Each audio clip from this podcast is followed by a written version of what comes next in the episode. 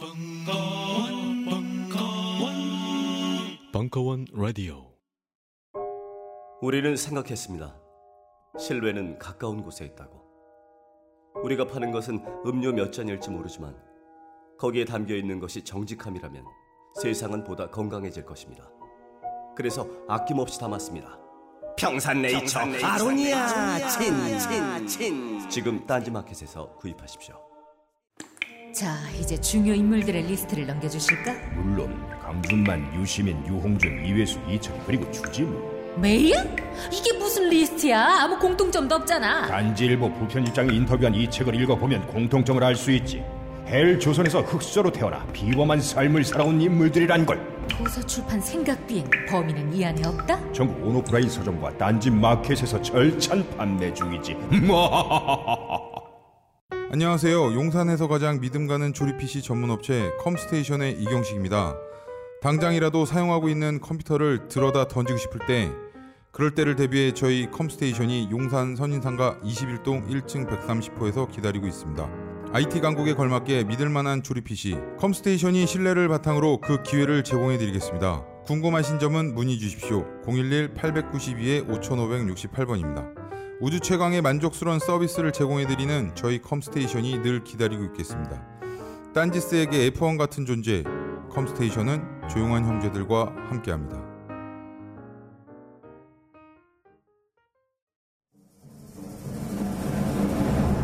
벙커원 교과서 TF 심화 과정 정윤수의 본격 한국 현대문화상 2강 교양인이 되자 중산층이 되자 일부 2016년 2월 22일 강연 네. 안녕하세요. 네.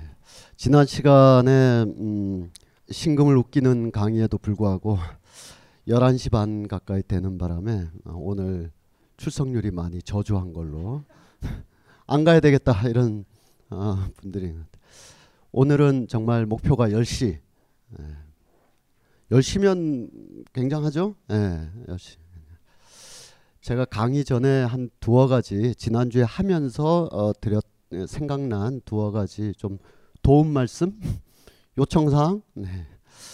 아, 있는데 하나는 우리가 약간 자유로운 공간에서 강의를 하는 거와 별개로 어, 이렇게 너무 다정하게 계신 분들이 있는 것 같아요. 어, 수업에 방해가 됩니다.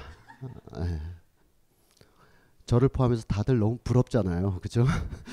우리는 그저 공부만 할 뿐인데 공부와 연애를 동시에 예, 부럽고 말이 멈추게 되고 나는 왜 여기서 이런 얘기를 하고 있나 같이 끼어 앉을 걸 이런 생각이 자꾸 들어서 그 점이 있고 어, 두 번째는 음, 그냥 아 인증샷으로 한두 컷 이렇게 오늘 이런 시간이다 하는 거는 뭐 무방한데 이게 보시다 보면 막 자료들이 어막 넘어가네 막 이런 생각이 들 때가 있잖아요. 저걸 좀 어, 좀 남겨야 되겠다 해서 이제 핸드폰을 찍으시는 수가 있습니다. 근데 아 저도 이 자료를 다 나눠드리고 이러면 좋은데 저작권이라는 게 막 있고 나중에 우리가 법정에서 만나서 너가 올렸잖아 막 이렇게 되면 안 될 것 같아서 나눠드리기가 좀 어렵습니다.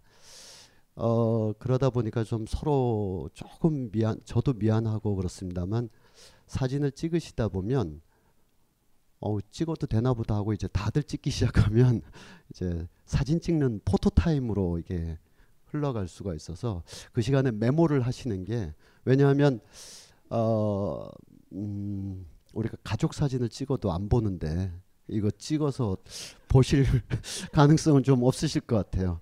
그리고 잘 나오지도 않고 그 시간에 메모를 하셨다가 나중에 그 검색을 통해서 어, 아시면 훨씬 더 어, 자기 게 될 수 있다 이렇게 생각합니다.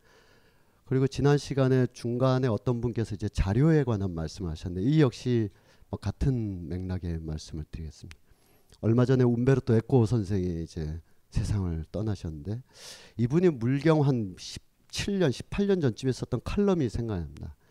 자기 서재나 자기 대학에 가서 섹스피어 코너에 가서 이렇게 섹스피어 책을 읽고 쓰고 하는 건 너무나 쉬운데 어 그때 그때는 아마 무슨 내비게이터 이런 게 나오기 시작했던 것 같아요. 음, 익스플로러 이전에 그걸로 이렇게 검색을 해보면 막 그때만 해도 섹스피어 정도면 뭐 세계적인 세계적인 게 아니고 세계적인 인류사적인 사람이니까 막 검색어가 막 2만 건씩 나온대요.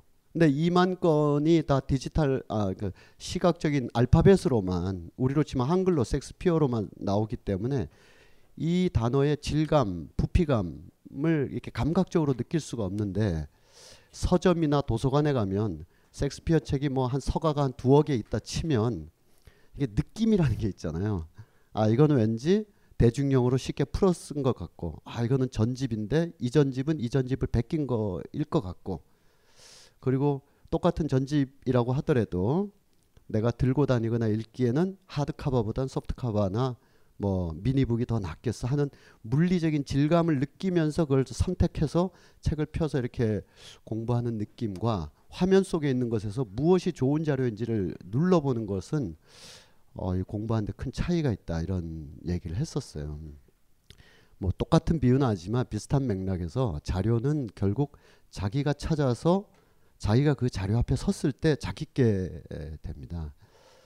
어 제가 그 야박해서가 아니라 자료 좀 주세요라는 분하고는 거의 인간관계를 맺고 있지 않는 편인데 왜냐하면 그 자료들이 희귀하거나 동학이라서 아 이게 이, 이분한테 꼭 필요하겠다 이런 음, 것이 있, 으면또 모르겠는데 그렇지 않은 상황에서는 대개 자료가 나 어떤 자료를 갖고 있다에 지나지 않는 수가 있어요. 어, 반드시 우리를 기다리는 유일무이한 자료는 어딘가에 처박혀 있거든요. 그것을 찾아 나가는 과정이 자료를 다 자기가 DB화하는 어, 과정이죠. 그래서 만일에 끝에 가서 최종의 자료의 한 권 또는 하나의 논문을 취했다 하더라도 거기에 이르는 과정에 이미 자기가 선택과 집중과 조절을 다 해가서 거기까지 갔기 때문에 그렇게 자기 자료를 찾아 나가시는 것이 훨씬 좋겠다. 라는 말씀을 지난 쉬는 시간에 드리는데 싫어하시더라고요. 그래서 바깥에서 예. 그래서 오늘 안 오신 것 같은데 이 제가 조금 야뭐 대단한 거 갖고 있다 그런 소리 하냐 이런 실까봐 미리 말씀드리면 다 국내 서적이고 우리 여러분들 읽으셨던 작품들의 재구성이고 그것을 이제 시각적으로 빨리 전달하기 위해서 PPT 자료가 있는 것이니까 자료에 대해서는 어 자기가 탐닉하는 만큼 자기께 된다 이런 말씀을 드리겠습니다. 오늘은 두 번째 시간으로 어떻게 보면 제목은 한가롭습니다. 교양을 쌓아서 어, 좋은 사람 되자. 그런데 교양과 다른 단어를 좀 결합시켰는데 그 단어는 이제 중산층이라는 어, 우리가 많은 책을 읽고 지적인 대화를 하고 또는 사교적인 대화가 아니라 인류가 쌓아놓은 많은 지식을 내가 체화해서 모르는 것보다 아는 게 더 낫고 하는 순수한 관점에서의 교양 문화를 한국 사회에서 어떻게 흘러왔는가를 보려는 게 아니라 그 교양을 쌓는다는 것이 사실은 중산층이 되고자 하는 열망과 맞닿아 있는 것일 텐데 그 맥락을 한번 쭉 훑어보면서 우리가 어, 우리 사회에서 교양이 어떻게 작동하는지 교양이 때로는 한 인간을 겸손하거나 또는 진지하게 만들기도 하지만 교양 문화를 통해서 자기가 조금은 다른 계급이나 이런 어, 다른 비교양적인 어, 그런 계층보다 훨씬 더 문화적 우월성을 갖고 있다거나 그래서 그것이 심지어 더 극단화돼서 어, 이 교양을 쌓는 것과 중산층이 된다는 것이 자기만족적으로 그치는 게 아니라 이 타자에 대한 경멸, 어, 그렇지 않은 계급에 대한 환멸로까지 전개되는 그 어떤 계급적 문화 양상까지 살펴볼까 이렇게 생각합니다. 어, 시민 계급이란 말이 있고 이 시민 계급에 관한 가장 표준적인 어, 사전적 해석 네이버의 두산백과가 제공하는 어, 여기로부터 한번 출발해 보죠. 왜냐하면 교양을 쌓는다거나 중산층이 된다거나 한다는 것은 도시의 시민 사회의 일원이 된다는 것과 같은 맥락이라 시민이 된다는 것. 시민이 뭐냐? 보통은 옛날의 말로 그 성 안에 성 안에 사는 사람 성이 이제 그 독일어로 하면 어 약간 그 야산지대의 성 Berg라고 해요. Berg 하이델베르크 이렇게 산지 지형의 성채 평지 지형에 Burg, 뷔르츠부르크, 약간은 평지 그래서 성이 이렇게 있고 불어도 있고 뭐 영어도 있고 그러겠죠.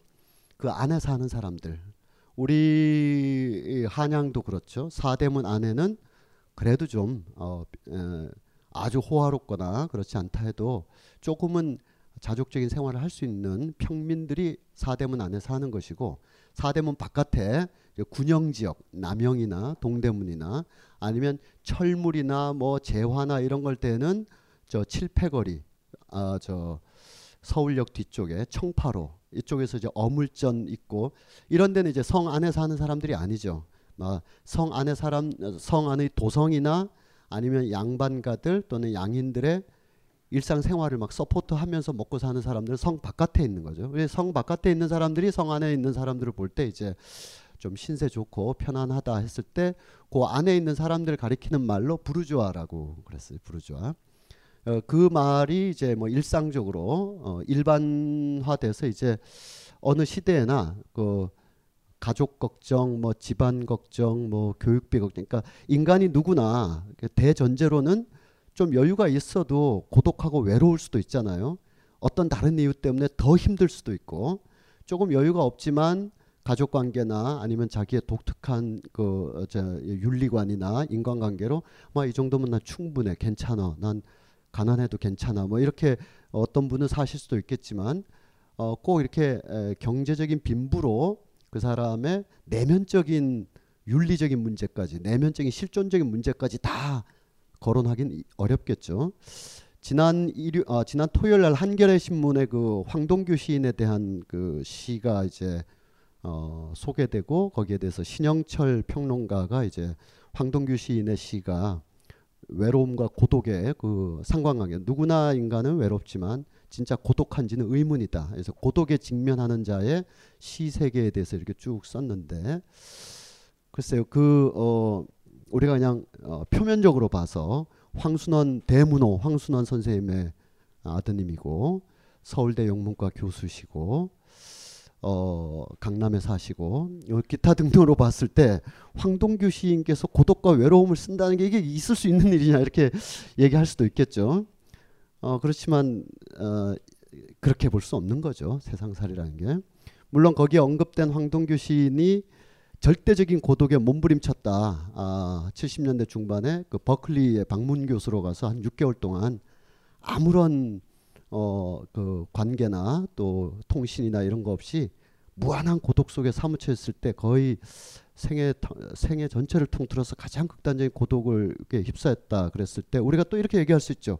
방문 교수로 가서 그걸 느끼다니 우린 늘 느끼는 건데 뭐 이런 이렇게 할 수도 있겠지만 그거 이 개인이 그 실존적인 감각은 우리가 함부로 얘기할 수는 없다라고 생각이 듭니다. 실존적인 감각은 다시 이제 시민 사회 시민이란 개념으로 이렇게 왔을 때 이 시민들이 그 사회에서 실존적인 감각까지 얘기하는 건 아닙니다. 어, 전체 부의 평균치 어디에 있고 주택 문제나 자식 교육에서 어느, 어떤 조건들을 가지고 있는가 이런 거 봤을 때 시민 그러면 이제 조금 여유 있고 안정적인 당장 다급해서 어, 이렇게 늘 하루하루가 조바심을 내야 되는 그런 삶은 아닌 정도로 일단 얘기할 수가 있죠.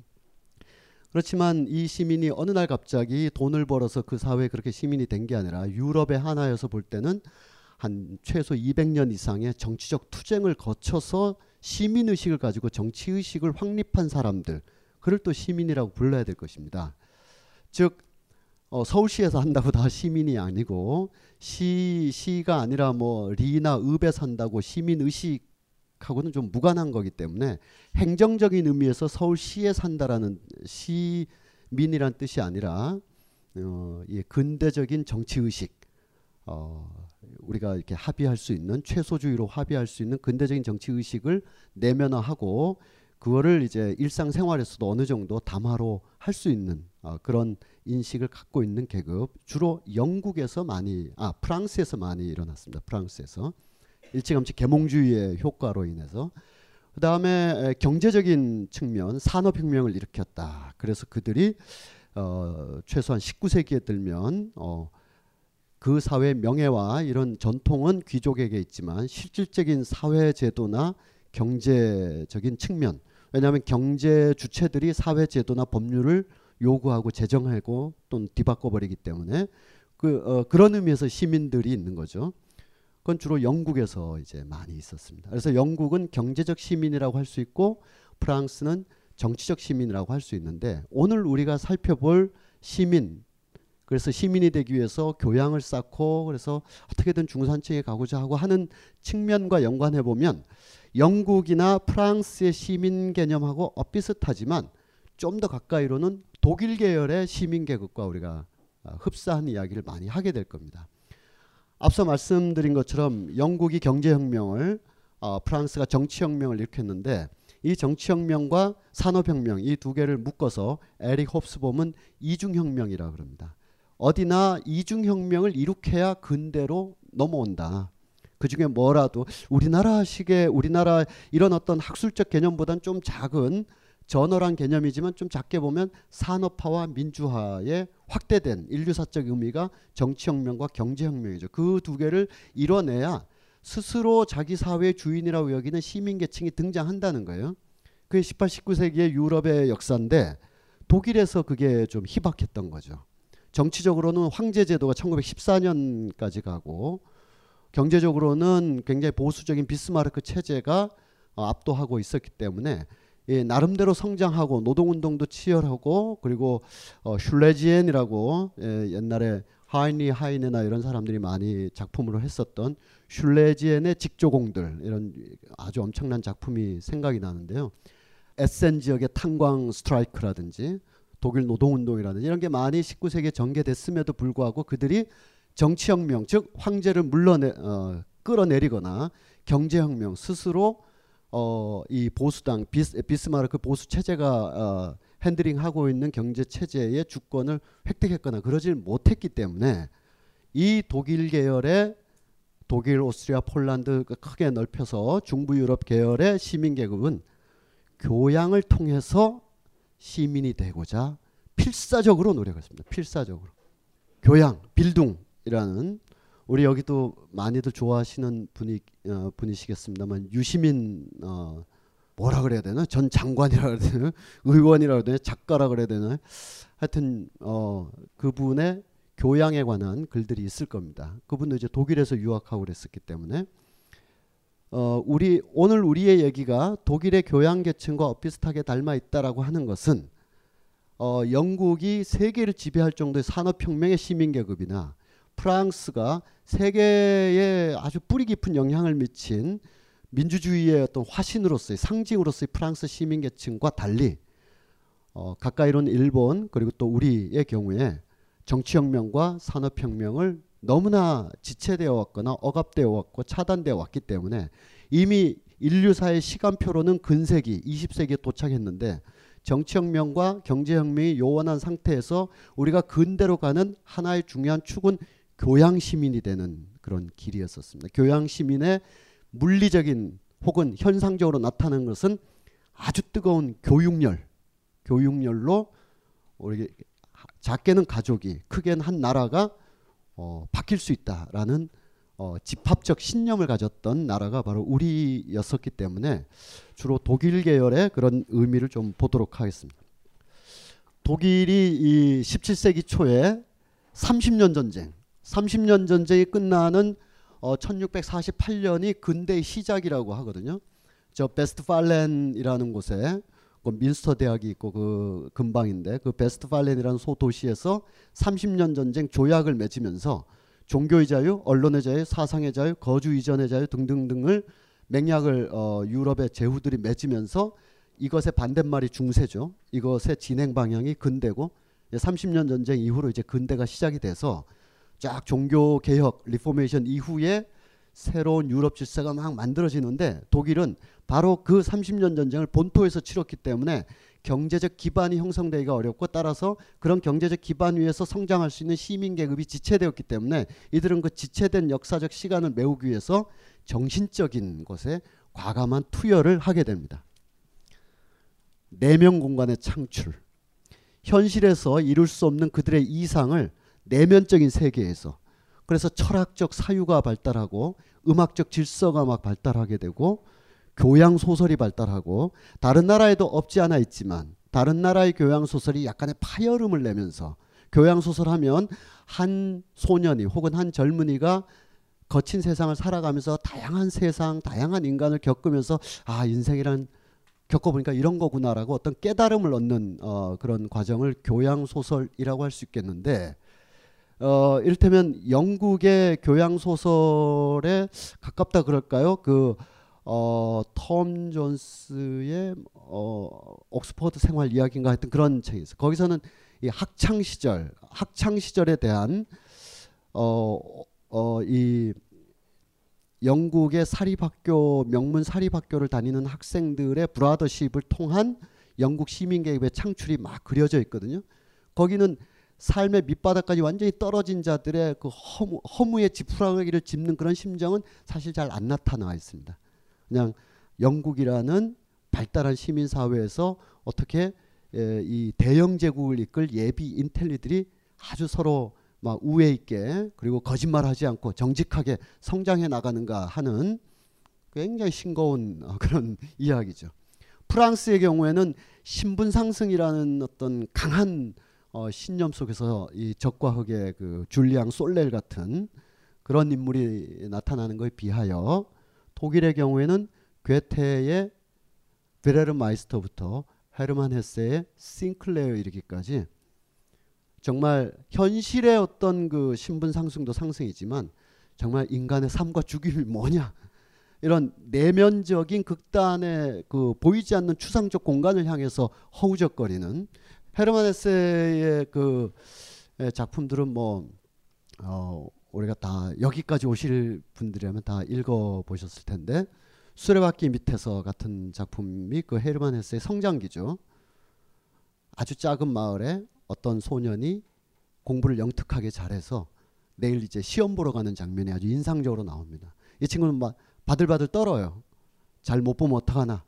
우리 가난한 아버지 또 삼촌도 와서 막 격려하고 내일 이제 기차역에 가는데 마을 이장, 뭐 교구 회장, 뭐 학교 교장 선생님까지 다 마을 어, 저 작은 마을 역에 다 나와서 시험 잘 보고 오라고. 그래서 이 시험을 잘 보고 오면 우리랑은 좀 다르게 거기서는 가장 잘 보면 신학교 가고 좀 못 보면 법대 가고 좀 못 보면 이제 교사 되고 어, 이러나 저러나 교사가 되는 게 돌아와서 다시 또또 다른 자기와 같은 아이를 이, 양육하고 교육자로서 헌신하는 게 그 독일이 나온 교양 사회의 어떤 축이거든요. 근데 이 친구는 그게 싫은 거예요.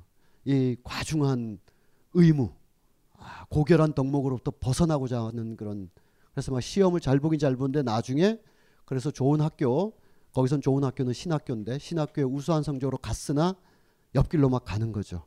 그러다 자살해 자살하러 가는데 그게 헤르만 헤세의 자기 젊은 날의 얘기죠.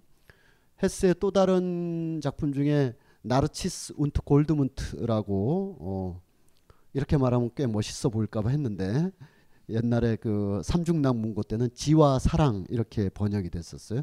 어느 분이 그렇게 번역하신지 몰라도 의역이죠. 나르치스와 골드문트라는 어, 두 아이의 이야기인데 성장기인데 나르치스는 지성, 이성, 합리 이거를 신봉하는 골드 디, 바뀌었나? 그 사이에 판본이 바뀌었나 하여튼 어, 하면 이제 내적인 열정 막 어, 성적인 또는 세속적인 어떤 정열적인 거에 투여 이 둘이 하나는 수도사의 길로 하나는 또 다른 길로 막 살아가면서 겪으면서 결국 두 사람을 통해서 19세기의 인간을 보여주는 그런 어, 교양 소설이 이렇게 있었습니다. 뭐 그 정도로 이제 설명을 마칠게요. 독일의 베를린 대학교라고 있죠. 베를린 대학교의 다른 이름 혹은 원래 이름이 어, 빌헬름 훔볼트 대학이죠.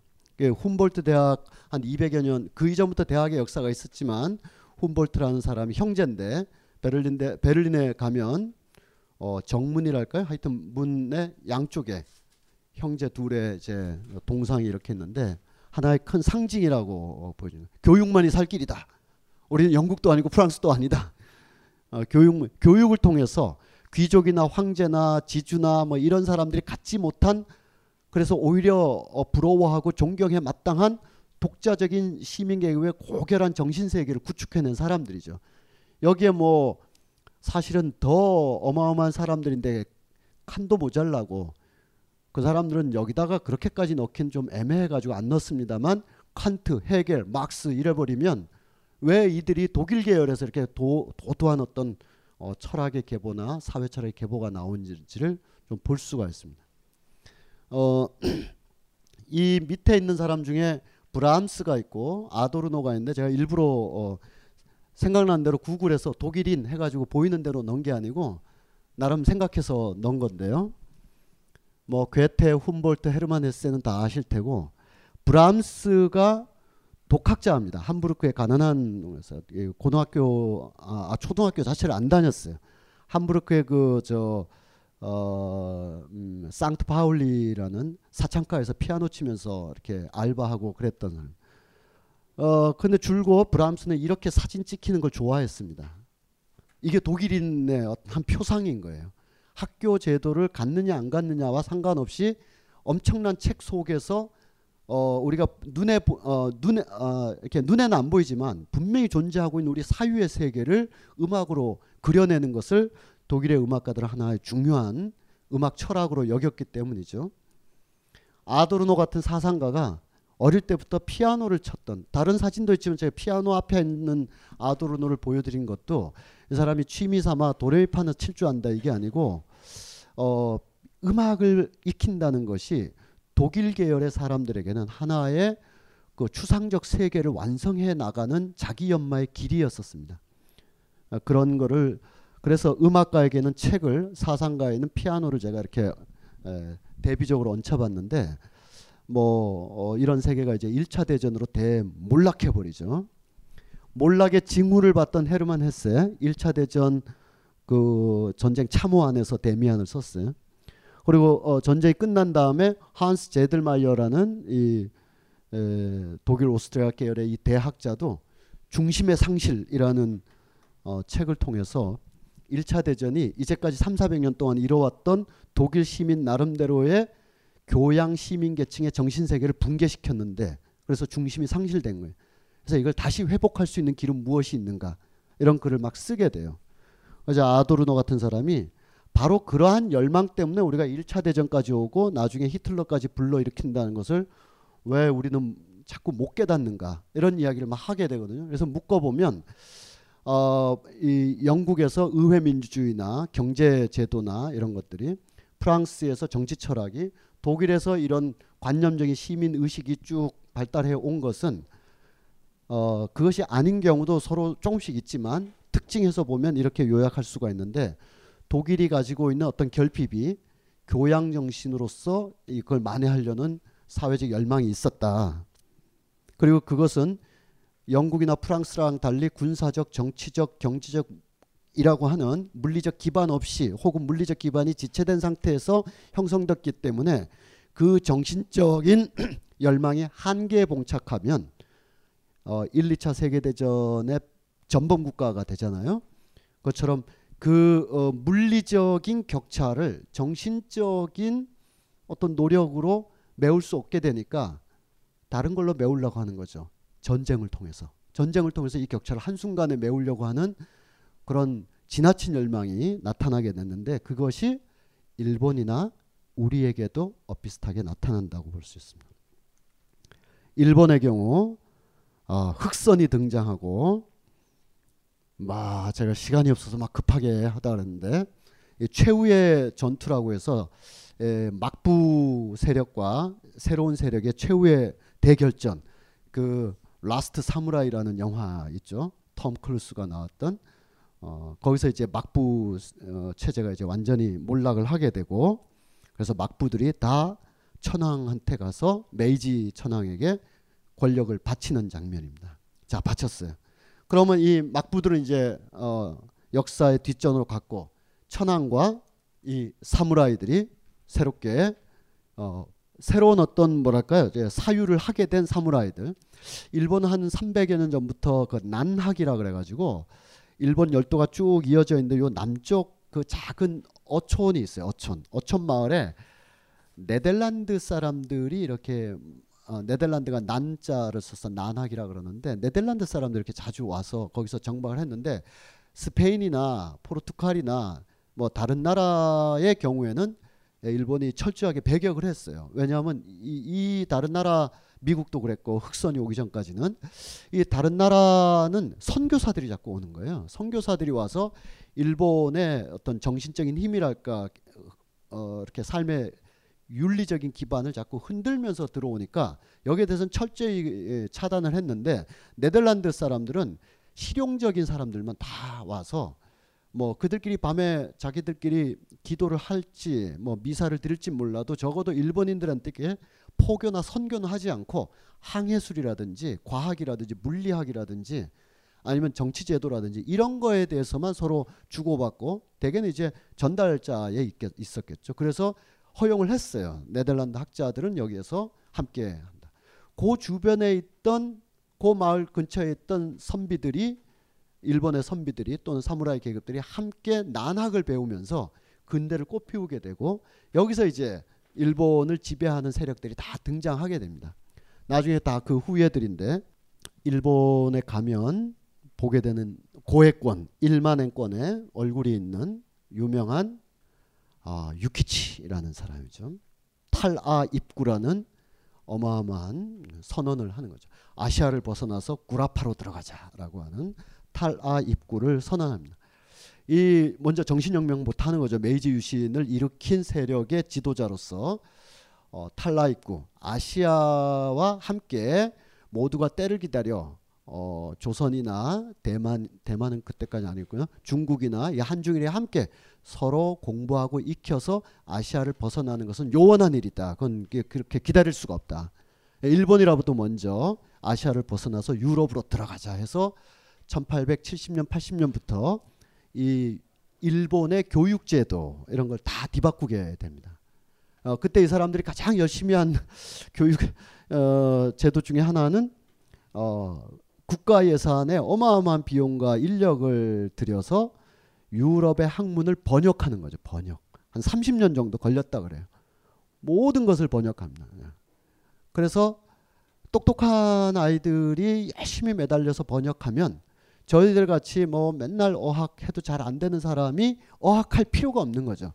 그래서 지금까지 일본은 어학을 열심히 안 하는 이유가 우리가 뭐 비즈니스나 뭘 때문에는 하게 되겠지만 공부를 하기 위해서는 어학을 할 필요가 없는 거죠. 최고 수준의 언어로 이미 거의 번역이 되어 있거나 그 번역 문화가 지금도 계속 반복되고 있기 때문에 어떤 선생이 번역 하나 잘하면 그걸로 교수가 된다든지 충분히 연구 성과로 다 평가받고 그런데 우리나라는 뭐 아닌 거 다 아시죠. 그래서 어, 그런 교육에 관한 거 그리고 어, 도쿄 대학이라든 이때까지는 어, 도쿄 어, 도쿄 그 제국 대학이 아직 확립되진 않았지만 그런 어떤 최고의 에, 학문 기관에서 우수한 사람들을 유럽으로 막 보내죠. 가서 국산 사자 은미실에 걸쳐서 무조건 배워서 돌아오는 거예요. 돌아오면 반드시 거의 어, 거의 반드시 거의 반드시 그러네. 하여튼 어, 가급적 아, 교사가 되는 겁니다. 교사나 교수가 돼서 가르쳐야 되는 거예요. 어, 그래서 많은 사람들이 유럽에 가서 유럽의 신문물을 배우고 돌아오는데 어, 사람들이 기계가 아니니까 가서 보면서 의외의 거를 보는 사람도 있죠. 가령 사회주의 사상을 보고 어, 돌아올 수도 있고요. 어떤 사람은 런던에 내려서 내린 첫날 자기 앞을 막 지나가는 철도에 깜짝 놀라가지고 그 소리와 굉음과 이거 시커먼 어, 증기관이 막 움직이는 거에 놀래서 한참이나 그걸 쳐다보고 있다가 어, 뭘 공부하러 가야 돼 공부 안 하고 하숙집으로 돌아가서 그 안에 웅크리고 앉아가지고 이 기차 소리와 철도에 대해서 한참 생각한 다음에 아 내가 공부는 영문학을 하러 왔지만 이 세 이러한 근대 문명이 무엇인지에 대해서 사유를 하고 돌아가야 되겠다. 해서 돌아가는 나스메 소세키 같은 소설가가 나오는 거예요. 그래서 그분의 도련님이라든지 마음이라든지 나는 고양이로 소이라든지 산시론가라는 이런 소설들은 다 이제 우리가 유럽을 베껴서 유럽처럼 살려고 하는 일본의 근대가 얼마나 일그러질 것인가. 우리 스스로 선택했지만 우리에게 해답이 없어서 유럽까지 와가지고 베껴서 갖고 들어가는 이 문화가 일본의 정신과 질서에 어떤 영향을 끼칠 것인가. 뭐 이런 걸 또 연구하고 연구 내지는 감각적으로 느끼고 돌아오는 그 열풍의 단초를 제시한 아, 사람이죠. 그래서 우리가 먼저 아시아를 벗어나서 유럽에 대등한 그런 걸 성취한 다음에 그 다음에 중국은 아직 잠에서 덜 깨고 있고 뭐 어, 조선 막 흔들리고 있는데 우리가 좀 전달해 주자. 전달해 주자였습니다. 전달 받나요 그게? 그게 그게 문화가 정치와 막 격동해서 막 맞물려 가는데 잘 전달이 안 되는 거죠. 이, 이 와중에 어, 여러분들 혹시 미술에 대해서 또는 꼭 우리 요즘 공부가 다 좀 그래요. 어, 공부가 다 어, 미술 연구를 하러 갔는데 근대사를 해명하고 있다든지 다 그렇습니다 요즘. 어, 과거 한 3, 40년 전만 해도 어, 여기 조금 되신 분들의 어, 8, 7, 80년대 학창 생활만 해도 국문과에 가서 뭐 이상의 시 연구, 이상이나 이효석의 소설 연구를 한다 그러면 그게 그 자의식 연구 뭐 이런 거였는데 지금 이제 국문과 대학원에서 어, 이 상을 연구한다 그러면 이 상을 통해서 1920년대에 조선에 일그러진 근대를 해명하는 게 왜냐하면 문학적 증거들이기 때문에 그렇게 많이 보게 되는데요. 그런 관점에서도 어, 굉장히 중요한 오카쿠라 텐신이라는 유명한 사람입니다. 오카쿠라 텐신. 오쿠카란가? 오카쿠란가? 요즘 왔다 갔다 하는데 여기는 일본에 가면 우에노 공원이라고 있죠. 막 우에노 공원을 피해서 가야지라고 할 수가 없는 곳이죠. 가, 걷다 보면 우에노 공원에 가도록 되어 있는 게 왜냐하면 도쿄의 중심지이고 어, 외국 관광객이 와서 경복궁은 한사코 안 볼 거야라고 하기가 어려울 정도인 것처럼 우에노 공원은 뭐 가도록 되어 있죠. 그 안에 여러 가지가 있으니까 그 안에 보면 텐신이라는 어, 미술 이론가가 있습니다. 이 사람 19세기 말 20세기 초에 이 일본 나름의 개화기 시절의 사람인데 미국에서 유명한 어 약간은 전문 미술 사학자는 아니지만 미국에 있는 사람이 일본의 근대 예술의 영향, 공부 또 연구 등등을 해서 와서 그 사람의 조교가 됐어요. 그래서 이 사람 따라서 쭉 성장을 하고 미국 유학까지 갔다 왔는데 이 미국 선생이 일본을 바라보는 관점이 지극히 오리엔탈리즘적이라는 것에 서양의 미술적인 흐름과 기법에 맞추어서 일본을 평가하는 거죠. 서양의 미술의 흐름이나 유파나 양식에 볼 때 일본은 이채롭다든지 독특하다든지 아니면 서양에 없는 뭔가를 가지고 있다든지 이렇게 자꾸 보다 보니까 어, 보편사에 이르지 못하고 어떤 특수한 국면 정도로 이 일본이 이해되는 것에 대해서 반발을 하면서 스승에게 이제 말하자면 학문적인 도전을 하게 되고 그 스승이 이제 일본의 뭐 도쿄 뭐 미술관 뭐 예를 들어 관장이다 그러면 물러가고 이분이 되고 어, 스승이 도쿄 예술대학의 교수였다 그러면 이제 물러가고 이분이 예, 되고 하면서 이, 이 오카쿠라 텐신이 일본 근대의 정신을 미술을 통해서 밝혀냅니다. 그래서 보편사 위치로 자기들을 끌어올려 가는 거죠. 흔히 이런 것까지도 만들어진 전통이라고 할 수가 있겠습니다. 만들어진 전통이라는 것은 없는 전통, 가짜 전통, 별로 중요하지도 않은 전통을 권력 권력 강화를 위해서 마치 수천 년 동안 해온 것처럼 가짜로 부풀려서 국민들에게 강요하는 것 이런 것을 만들어진 전통이라고 그래요. 백의 민족 이런 거를 이제 만들어진 전통이라고 하는데 만들어진 전통이 그렇게 협소한 권력 장치만을 뜻하는 게 아니라 19세기 말 20세기 초에 형성된 민족적 감정까지도 어떤 면에서 만들어진 전통이다. 즉 어떻게 해석하고 어떻게 재구성하느냐의 문제다. 일본의 미술 흐름이 쭉 왔는데 이거를 서양 사람이 보면 서양 미술사에선 참 찾아보기 어, 어려운 이국적인 흐름으로 보겠지만 일본 학자가 보기에는 이건 근대화를 향한 굉장한 열망으로 당신들이 꾸르베나 세잔느에 대해서 격찬하듯이 우리가 이 어, 어, 이 풍속화라든지 이, 이 판화라든지 이런 거에 대해서 격찬하는 것은 이국적인 것에 취미 만족이 아니라 우리의 근대의 자화상이다라고 끌어올리는 거죠. 끌어올려서 동양의 이상이라든지 특히 오카쿠라 텐신의 모습인데요. 왼쪽은 이 텐신이 워낙 유명해서 영화 텐신이라고 있었습니다. 어, 그 영화의 한 장면이고 차의 책 여기서 이제 어, 우리나라 차 좋아하시는 분들이 이제 분노를 하는 어, 동양의 차 문화를 일본이 완전히 거의 요즘 뭐 보이차 때문에 또 어떤지 모르겠지만 한때 차 그러면 일본의 다도 해서 어, 이 유럽에서는 다도하면 어, 중국이나 한국은 없고 어, 일본만이 갖고 있는 것처럼 될 정도의 책을 쓰는 거예요. 차의 책이라고. 예, 1910년 20년 이때 이때 써서 차를 마시는 방법을 통해서 일본이 유럽인이 보기에 이그조틱한 어떤 풍습을 갖고 있는 게 아니라 독자적이고 굉장히 비범한 정신적 세계를 가지고 있다라고 이제 증명을 해내는 거죠. 어, 읽어보면 절반은 약간 우기는 거고 예, 절반은 약간 근거가 있습니다. 그럼 우린 또질수 없다 이거죠. 일본 다도에 우리 초이 선사께서 아, 이 저 강진에서 영향을 많이 끼쳤다. 그래서 우리도 또 이런, 이런 막 주장을 하는 거죠.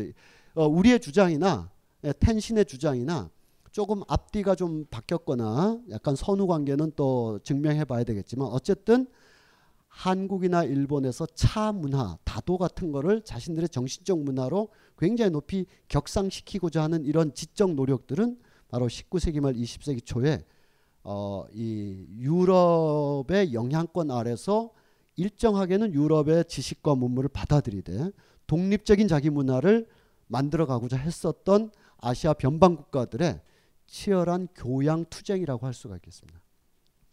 근데 이런 걸 다 해도 이걸 아시아에 넘기고 아시아에 전파하고 아시아가 함께 잘 안 되고 그러니까 결국 군사가 하게 되는 거죠. 군사.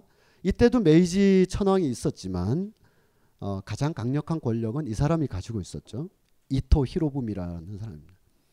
결국은 이제 군사적인 힘을 통해서 어, 이 아시아 전체에 이른바 이 친구들이 지금까지도 그 야욕을 숨기지 않고 있는 대동아 공영권이라는 어, 맥락들이 이때 어, 도출되는 거죠. 자, 그 정치적인 얘기는 됐고요. 우리가 다 아는 그런 일제 치하의 이야기고 이 제국 헌법이 만들어진다. 이게 1890년인가 그때 만들어져요.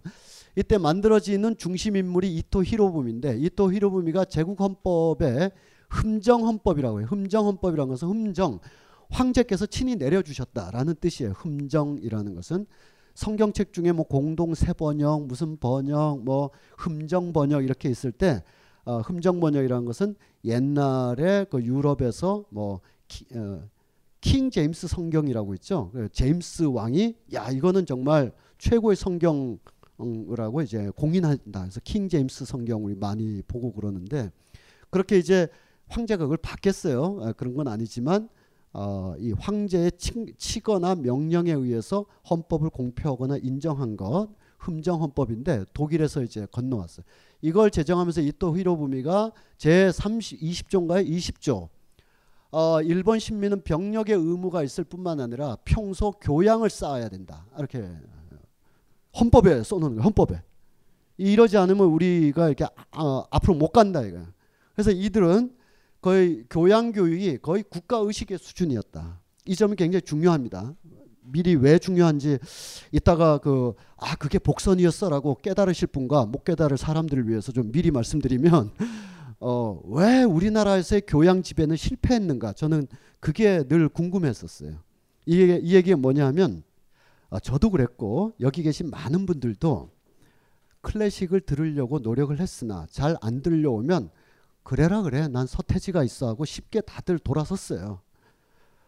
어, 그 일본은 좀 그렇지 않아요. 일본은 오히려 더 그 위계가 엄정하고 프랑스나 뭐 독일 같은 경우는 뭐 그냥 자기들의 생활 문화니까 그렇다 치는데 우리나라의 경우에 에, 60년대 50년대는 어, 진공 상태이고 60년대 이후에 그토록 교양에 대한 열망, 중산층에 대한 열망, 아, 세계 명작 백선, 막 딱따구리 Great Books, 뭐 계몽사 어? 위인 전기전집 이런 것이 우리에게 그토록 제도적으로 강요되고 장학 퀴즈서부터 자유경시대에서부터 독후감 경진대까지 다 했음에도 불구하고 왜 실제로 대학에 어, 제법 괜찮은 대학을 졸업한 사람들도 어, 사실은 인문 예술에 대한 지식이 전무하거나 아니면 어, 어, 그 맥락을 하나로 꿰지 못하고 그냥 파편화된 지식으로 어, 하고 말았는가. 그래서 우리는 어, 어느 나라든지 교양을 통한 아, 교양 문화의 지배를 통한 지배 문화의 문화적 지배 뭐 이런 것이 어디든 관철되기 마련인데 왜 우리나라는 어, 좋든 나쁘든 것이 실패했는가에 대한 키워드를 제가 좀 찾아보려고 요 얘기를 드리는 겁니다. 즉 다시 말씀드리면 일본의 경우에 제국 헌법, 흠정 헌법, 이토 히로부미 헌법에 명문화될 정도로 평소에 교양을 쌓아서 위대한 무사적 기풍을 유지하면서 이 신체와 정신에 어떤 영원히 실추되지 않는 명예에 드높여야 된다. 그리하여 국가의식으로서 그래서 일본 나중에 도쿄 제국대학 곳곳에 제국대학의 어떤 그 이데올로기로까지 교양이라는 게 이제 성취가 됩니다. 메이지 뭐 그런 얘기예요. 메이지 유신, 서구 수용, 지식인의 육성, 이 근대적인 교육 이것 때문에 다이쇼 교양주의라는 것이 형성됐다. 다이쇼는 뭐냐면 메이지 천황 죽은 다음에 들어선 사람이 다이쇼라는 천황 대정 시대라고 대정이라고 하는데 대략 1920년대입니다. 1920년대가 일본이 어, 지금보다 그때가 훨씬 더 활발하고 지금보다 그때가 훨씬 더 민주주의 민주주의적이었던 그래서 1920년대 다이쇼 시대 하면 어, 그 일본 사람들이 하는 얘기로는 아, 다이쇼 시대는 이런 거 다 통했는데 이런 거예요. 그러니까 어떤 사상도 다 되고 어떤 문화도 어떤 실험도 다 어, 여러분들 일본 춤 중에 그 부토라고 하세요. 부토 예, 이런 거 한번 검색해서 보시면 그게 부토가 오래된 거지만 특히 다이쇼 시대 때 그것이 하나의 실험 연극으로 이렇게 두 높아지고 막 그랬었어요. 이 다이쇼 시대가 문화적으로나 민주주의적으로나 사상적으로 굉장히 활발했던 어, 시대인데 1920년대 내외입니다. 메이지 메이지 왕 다음에 다이쇼 왕.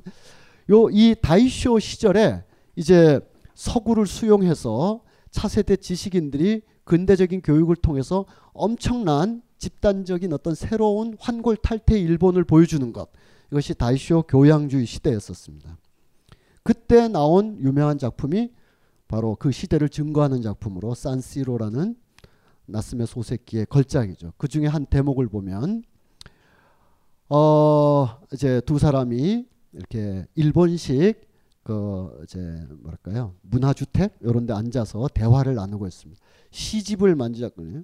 미네코라는 여성이 화첩을 무겁게 펼치고 있고 근데 마당에서 차부하고 하녀가 너무 언쟁을 벌이고 있어요. 그래서 미네코라는 여인이 이거 좀 보세요. 라고 작은 소리로 얘기 교양 있게. 지금 딴지마켓, 딴지마켓행 열차가 들어오고 있습니다. 낚시성 멘트 가득한 상품만 있는 마켓에서 딴지일보 기자들이 직접 취재하고 검증한 상품이 있는 마켓으로 갈아타시려면 딴지마켓행 열차에 승차해 주십시오.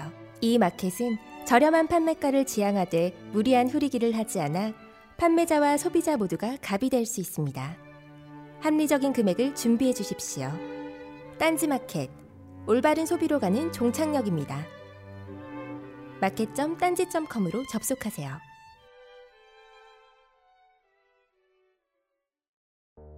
요즘 나는 책 추천을 하지 않는다. 그래도 이 책은 추천하지 않을 수 없다. 나는 딴지일보 읽은 척 매뉴얼의 애독자였으니까. 이웃시민 고전은 직접 반려들어 읽는 게 가장 좋다. 그게 여의치 않으면 너부리의 읽은 척 매뉴얼을 읽어라. 읽은 척 매뉴얼은 고전들의 뒤틀린 소개이자 색다른 비평일 뿐만 아니라 그 자체로 고전과 맞먹는 유사 고전이다. 고종석 그런 딴지일보 역사를 통틀어 가장 딴지적 글쟁이다. 김어준 고전이 얼마나 재밌는가를 은하계에서 가장 재밌게 설명하는 책. 딴지 편집장 너브리의 고전문학 읽은 척 매뉴얼. 아직 고전을 모르는 분들께 그리고 이미 고전을 알고 있는 분들께도 강력 추천합니다. 지금 바로 전국 서점에서 만나보세요. 딴지 마켓에서 구입하는 분께는 저자 사인본을 배송해 드립니다.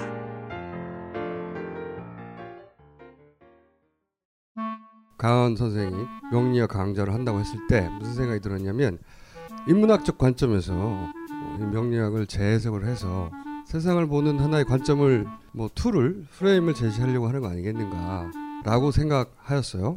제가 받은 인상은 이겁니다. 이게 일종의 지도책이구나. 나를 찾아가는 내비게이션. 강헌의 명리 운명을 읽다. 식신이 뭡니까? 차 먹는 거. 아 명리학 쉽구나. 아. 도서 출판 돌베개에서 나왔습니다. 미네코라는 여인이 이거 좀 보세요라고 작은 소리로 얘기. 교양 있게. 야, 니들 왜 떠드니? 이렇게 안 하고 음, 여기 좀 보셔요. 그러니까 조용해지는 거죠. 그래서 두 사람은 다시 마주 앉아서 어, 시를 읽고 화첩을 펴고 서로 어, 머리카락은 정갈하게 빗고요. 요 문화를 구축하는 겁니다. 요 문화에 도달하는 거예요. 요런 문화가 일본이 교육받고 조금 좀 지쳐 있고 도시에 살면 이렇게 사는 거예요. 이웃과 언쟁 안 하고 또 집안에서 일하는 사람들이 막 왔다 갔다 시끄럽게 해도 어, 야좀 조용히 해라라고 반말로 하대 안 하고 이거 보셔요 그러면서 조용히 시키고 이런 새로운 신문화를 이제 구축하는 것. 1920년대 일본적 교양주의가 하나의 국가 이데올로기로 어, 돼 있어. 이, 이 전공투를 거치면서 이게 깨져요. 1970년대 이후로 격렬한 사상투쟁, 문화투쟁, 그리고 우리가 3월에 어, 살피게 될 새로운 세대의 등장. 아, 할아버지께서는 책을 읽으라셨겠지. 아버지께서도 다도에 심취하셨는데 나는 왜 이 모양일까 하면서 덕후들이 등장한다든지 막 어? 빈방에서 안 나온다든지 막 벤, 건담을 막 모은다든지 이상한 세대가 등장하면서 이게 흔들리는 건데 어쨌든 일본의 20세기 중엽까지는 이 문화가 이제 지배를 하게 됩니다. 그러면서 외향적으로 유럽이 이식된 일본의 동경을 볼 수가 있습니다. 얼핏 보면 어 뭐 암스테르담 중앙역 같고 라이프지 중앙역 같지만 여기 도쿄 도쿄역 지금도 있죠. 도쿄역 맞은편으로 보면 이런 어마어마한 건물을 볼 수 있고 쭉 가면 이쪽에 황거가 이렇게 보이도록 되어 있죠. 여기는 베를린이라는 어, 중앙역입니다. 아, 유럽의 중앙역이 가지고 있는 신고전주의 스타일 암스테르담이나 라이프치히나 베를린역을 도쿄로 옮기는 거예요. 도쿄로 옮긴 제가 어, 이 강의를 위해서 3년 전에 어, 도쿄에 갔을 때 도쿄 역 앞에서 진짜 뭐 행사를 하더라고요. 우연히 갔는데 너무나 획기적인 행사였었어요. 도쿄역 건립 100주년 기념 행사를 마침 제가 오기를 기다렸다가 그 날짜뿐만 아니라 그 시간까지 맞춰가지고 뭐 사람들이 웅성웅성 있을 때 딱 가자 테이프를 막 자르고 그러고 있더라고요. 그래서 어, 한참 봐야 돼요. 이게 굉장히 길어서. 그러면 여러분들이 아 저게 물리적인 크기와 디테일이 똑같진 않지만 어딘가 비슷하다라는 생각이 들죠. 또 하나 이식된 어, 우리의 서울역이죠. 도쿄역을 설계한 사람이 서울역을 설계했기 때문에 야 이거 이거 이, 이 페이지가 한 설계도가 만약 한 네 페이지면은 이렇게 길면 끝에 잘라서 이걸 한 게 아니라 우리는 우리 우리의 규모 만하게 하려고 이렇게 한 거죠. 이거를 전진성 선생의 이 책을 보시면 어, 한국의 또는 일본의 근세기의 공간 구축이 어떻게 유럽이 이식돼 오는 과정이며 유럽인 19세기 말에 민족주의 경쟁을 하는 유럽의 근대 도시들은 또한 무엇을 모형으로 삼았겠는가? 아테네를 모, 모 아테네. 자기들이 유럽 정신, 헬레니즘 건축 문화의 적통자라고 스스로 우기기 위해서 어, 아테네 그리스 양식을 어, 리버스하면서 신고전주의가 막 군데군데 건축 전공한 분이 있는 것 같아서 이 정도만 하도록 하겠습니다. 이런 게그 어, 어, 미국에 가시면 미국에 가보 가보셨 안 가? 어, 줄 대충 가지 않나 요즘? 김어준 총수였다면 막 이거 치면서 안 가봤대 막 그럴 텐데 미국에 가면 버지니아라고 있죠. 버지니아가 미국 독립 선언 뭐 미국 독립 어 13개 주의 중심주 막 그러죠. 버지니아 주의 버지니아 대학교 그리고 본관, 버지니아 어, 시청사 이걸 설계한 사람이 그 어, 어, 3대 대통령이었던 제퍼슨? 제퍼슨인가 그럴 거예요.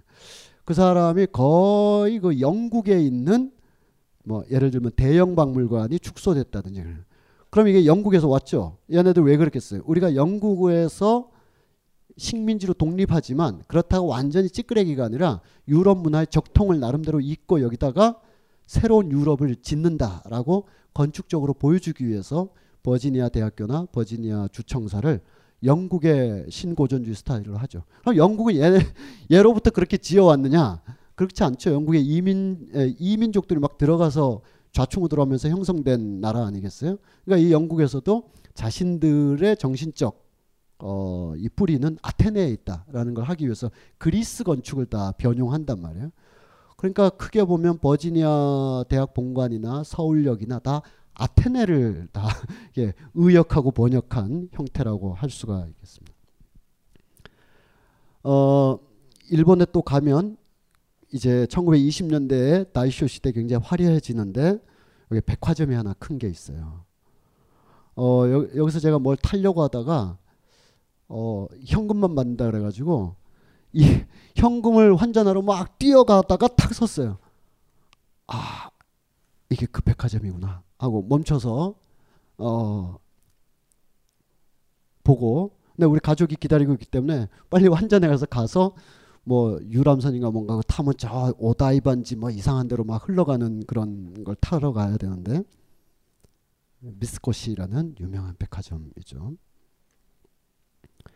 이 미스코시 백화점에서 문화센터가 열리게 되는데 이 문화센터가 제국대학에 들어가지 못한 독이, 유, 어, 도쿄 시민들의 제2의 교양대학이 됩니다. 그럼 여러분들이 이렇게 금세 눈치챌 수 있어야 되죠. 아, 이 80년대 이후 우리나라의 현대백화점 문화센터, 뉴코아 문화센터, 어, 뭐 곳곳에 백화점 문화센터가 하고 있는 일의 원형인 거죠. 물론 미스코시만 처음으로 한 게 아니라 1840년대 프랑스의 인류사의 최초의 백화점이라고 하는 봉마르쉐에서부터 어, 시작됐습니다. 봉마르쉐는 어 어드플라스 봉마르쉐 뭐 좋은 말 멋있는 말 같지만 그게 아니라 싸게 판다 양판점이란 뜻이에요. 양판점 어, 이 고객을 모으기 위해서 근대 이전의 가게와는 달리 카타로그를 한다든지 어, 월간지를 쭉 돌려가지고 그 보고 찾아오게 한다든지 카페나 문화센터를 둔다든지 그래도 안 팔린 건 바겐세일을 한다든지 하는 게 1840년대 이미 다 나왔던 일인데 미스코시 백화점에서는 특히 미술부라는 걸 크게 하게 됩니다. 왜냐하면 소설을 통해서 자기가 교양 있는 시민이 되었다라고 자각하기에는 시간이 많이 걸리고 읽기가 좀 어렵고 읽었다고 남한테 말하기가 아 이게 눈으로 잘 안 보여요.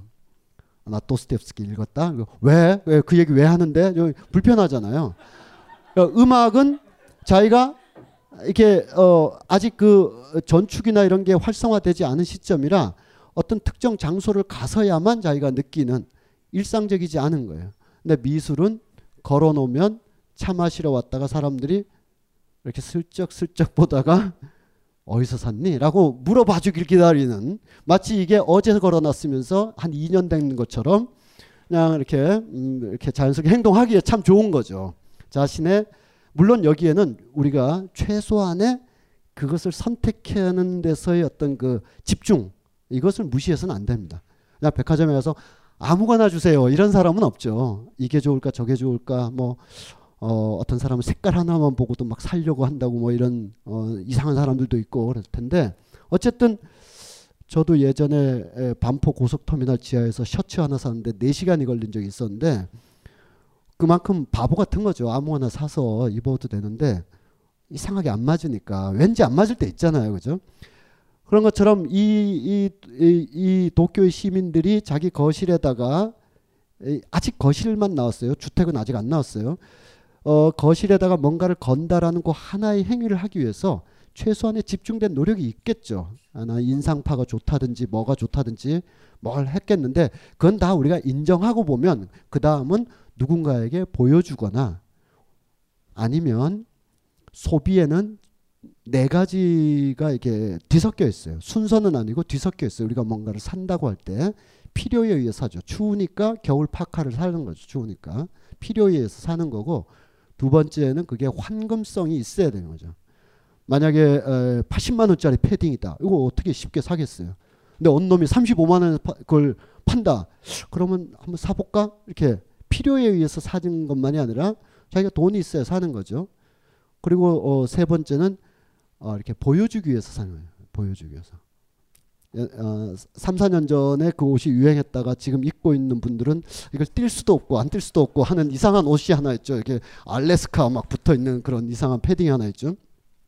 다른 그 저 점퍼에도 막 이렇게 그, 북극인지 남극인지 뒤집어 가지고 막 이렇게 해놓은 캐나다 구스 뭐 그런 거 있었잖아요. 어 이게 보여주는 거죠 이렇게.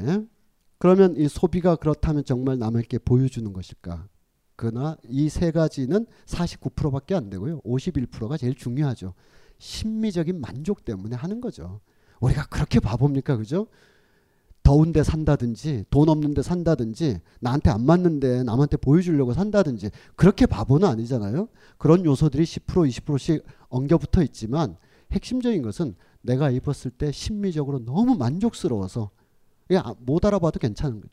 어, 그림으로 친다면 우리 집에 아무도 안 놀러 와도 괜찮은 거죠. 거실에 그 그림이 하나 있을 때 내가 만족감을 느끼는 거죠. 고시원에 화분 하나 어, 3천 원짜리 걸어놓고 충분히 만족할 수도 있는 거죠. 그 3천 원짜리 작은 손화분이 없는 고시원과 그거 있는 것과 들어갈 때 완전히 다를 거 아니에요?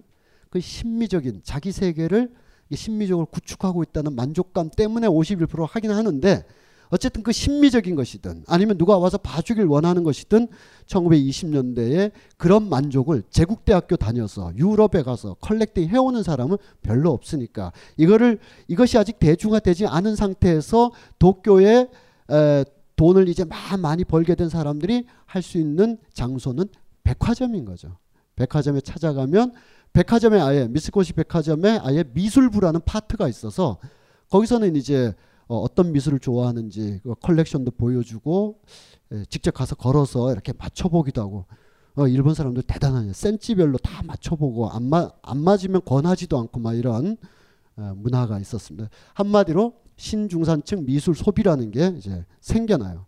이거는 제가 그 어, 국가 시즌 1 할 때 어, 1970년대 중반 이후에 강남 아파트에서 왜 구상회화, 이중섭이나 이런 것도 많이 했지만 왜 김창렬의 에, 그 물방울이라든지 아니면 서세옥의 추상 동양회화나 아니면 어, 이렇게 이우한 스타일의 이런 어, 알수 없는 어, 추상회화들이 어, 일제히 걸리기 시작했을까. 그리고 그때 아마 강의 함께 하셨던 분들은 아시겠습니다만 지금도 어, 타워 팰리스에서 가장 선호하는 화가 어, 순위들이 쭉 있는데 그 화가 순위의 상위에 왜 비구상 추상 회화들의 그 모노크롬 단색화가 이렇게 배치되어 있을까에 대한 이야기와 같은 맥락이라고 볼 수가 있겠습니다.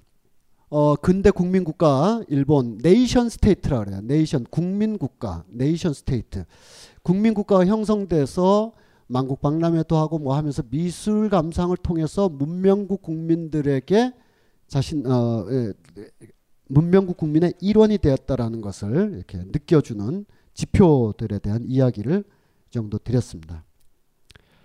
이에 대해서 일, 어, 약간 이 우리가 천황이란 단어가 조금 애매한 단어긴 한데 일본 사상계의 천황이라고 하는 마루야마 마사오라는 마사오 벙커원하고 상당히 관계 있는 분인데 갑자기 어, 이분 책은 어, 굉장히 무서워요. 어, 이렇게 정말 칼로 베는 듯한 글을 쓰기 때문에 그 사상의 날카로움도 있고 도저히 이해할 수 없고 알아듣기 어려웠던 것을 한 칼에 쫙 베가지고 딱 갈라가지고 어, 딱 보여주는 어, 그런 아주 무서운 사람입니다. 물론 어, 이 마루야마 마사오가 일본 사상에 끼친 영향이 어마어마한 것에 비해서 그것도 비판도 있고 이미 작고한 어, 사상가기 때문에 그 사상을 뛰어넘으려는 건 있지만 1940년대부터 70년대까지 에, 마루야마 마사오가 천황제에 대해서 파시즘에 대해서 그리고 일본 군국주의화에 대해서 그 정신적인 근거들이 어디에 도사리고 있는지를 정말 날카롭게 그리고 의외의 것을 가지고 게다가 정말 사무라이가 확 베듯이 아주 멋진 문장으로 이렇게 썼어요. 거기서 이분이 얘기한 것도 마찬가지입니다. 일본의 교양 문화, 미술품 모으기, 고전 읽기 이런 고도의 교양을 깨야 하는 고도의 전략은 바로 국가의식과 연관되어 있는 어, 굉장히 중요. 이, 이, 이 근대적 국가 의식의 교양의 감정을 서로가 n 분의 1로 나눠 가져서 나도 이 국민국가 이론이라는 것을 나눠 갖는 그런 강렬한 운동이었다. 그걸 한마디로 얘기하면 애국이었다. 이렇게 애국. 애국적 차원에서 교양을 익히고 미술품을 사고 개인으로서는 어머 이 미술이 괜찮네 하고 샀을지 몰라도 사회적 신드롬으로 보면 일본이 드디어 타라 입구의 정점에서 이제 군사도 일으키고 교육도 배우고 대학도 다 나와서 어 집에 거실에 인상파 그림 하나 걸 수 있을 정도로까지 우리가 가는데 나도 기꺼이 동참한다라는 국가 의식과 개인의 중산층화가 애국이라는 그 통로를 통해서 교차되어서 이 교차의 물결이 확 흔들리면 파시즘이 되는 거죠. 흔들 확 흔들면. 그래서 교양주의자들이 반유태주의자가 되고 교양주의자들이 전쟁광이 되고 교양주의자들이 아이 이게 대단히 배타적인 의식을 갖게 되는 것은 아, 예, 독일과 일본의 경우에서는 그것이 국민의식과 교양의식이 애국이라는 걸로 합치되어 있었기 때문이다. 이렇게 볼 수가 있습니다. 액면 다 그런 건 아니지만 그런 경향성으로 볼 수가 있다는 거예요. 이렇게 막 되면 댄디라는 독특한 어, 스타일이 나옵니다. 댄디는 지금은 거의 경멸의 뜻으로 쓰이고 있지만 19세기의 댄디족 내지는 댄디즘이 나타날 때는 어, 지금 요것은 어, 진짜 그 사, 어, 학술적 설명이 아니고 요즘 댄디라고 쳐보면 댄디라는 그룹인가 아이돌도 있고요. 에, 댄디 스타일 뭐 여러 가지 나오는 뭐랄까 인터넷 용어 해설 어, 그런 데 있는 거죠.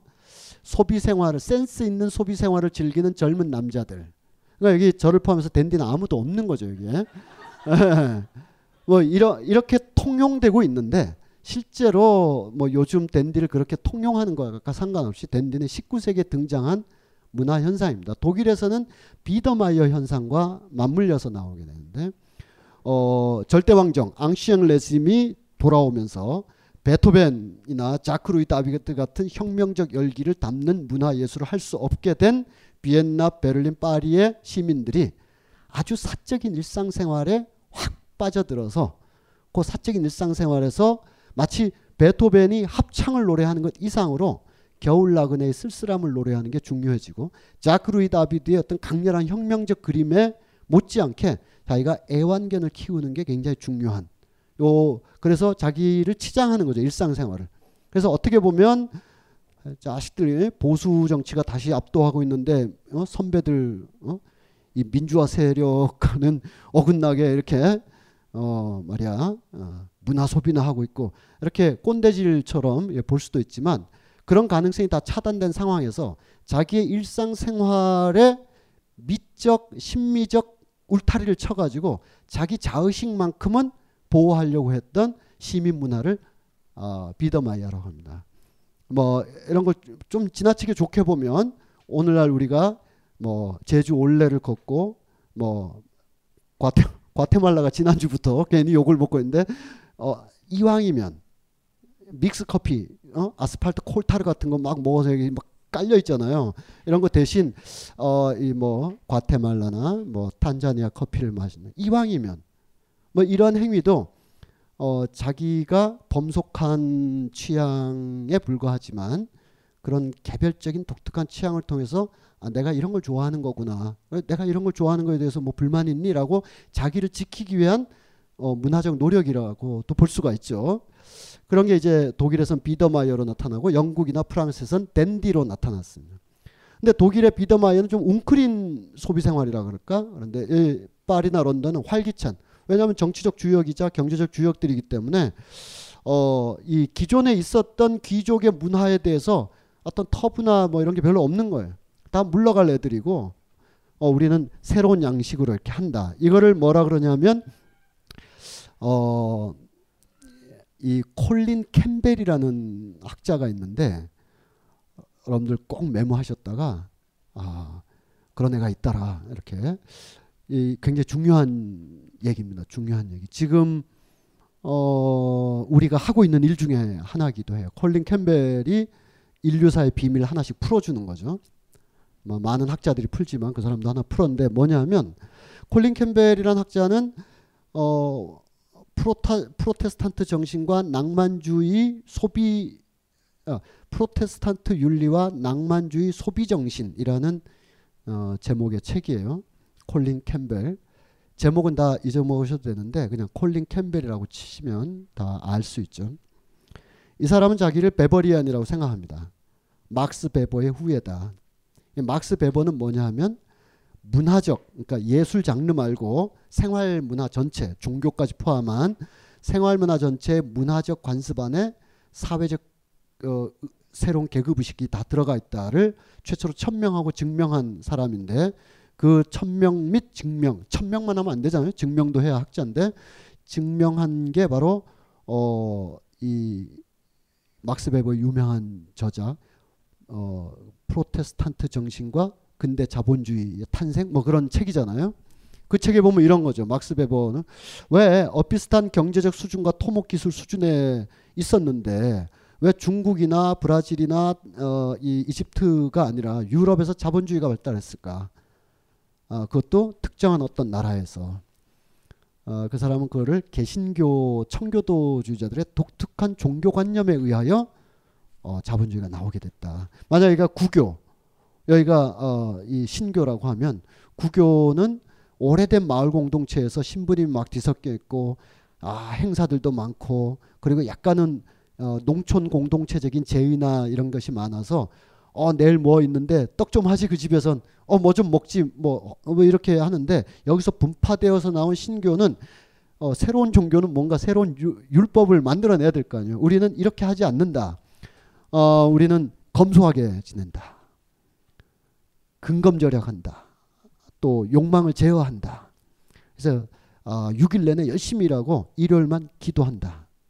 그리고 어, 여기서는 어, 막 농사짓고 막 하고 이제 내, 어, 내년이면 또 농사지면 되는데 여기서는 대체로 도시거든요. 도시 암스테르담이나 런던에서 이 도시에서는 어, 이 직업을 언제 그만둘지 모르기 때문에 아끼고 저축한다. 저축해서 돈이 쌓이면 투자한다. 기부하고 투자하고 11조 낸다. 자본주의가 어디서 나오겠냐는 거예요. 여기서 나오겠죠. 그래서 신교도들의 그런 어, 독특한 종교 율, 법에 의해서 즉 근검 절약 왜냐하면 누가 천국에 갈지 어, 아무도 모르기 때문에 예정되었으나 아무도 모르기 때문에 그것을 자기가 스스로 증명해야 되는 거예요. 증명. 그러니까 나태하고 게으르면 가겠어요. 자기도 생각해 나 같은 사람 못 갈 것 같은데 이렇게 될 거 아니에요. 그러니까 근검 절약하고 사회적 부를 웰스 커먼웰스에 기여하고 그리고 일요일 날 교회 가고 이렇게 사는 개신교적인 삶이 어, 자본주의를 촉진시킬 거 아니에요. 근검 절약을 바탕으로 한 콜린 캐벨은 그것을 절반만 인정하고 자본주의는 근검 절약 때문에 발전하지 않았다. 이 개신교도들이 사실은 흥청망청 썼다라는 것을 증명하는 겁니다. 그러면서 베버를 반쯤은 비판하면서 반쯤은 함께 넘어가는 건데 그건 뭐냐 하면 19, 18, 19세기에 새로 등장한 시민계급들은 소비를 통해서 자신들이 이전 계급과 전혀 다른 계급이라는 것을 증명하고자 했다. 그래서 뭐 어, 아프리카에 가서 뭘 사와가지고 장신구로 쓴다든지 새로운 음악 문화, 오페라에 대해서 막대한 투자를 해서 구경하러 간다든지 예, 남들 낡은 세력이 교회 가서 칸타타 미사 드리고 있을 때 야, 저속한 오페라를 보면서 막 우리 문화라고 열광하는 거죠. 그런 것 중에 하나가 뭐가 있냐면 세상에 새로운 표지, 새로운 아이콘을 만들어내긴 어렵지만 있었던 아이콘을 재해석하는 거는 쉽거든요.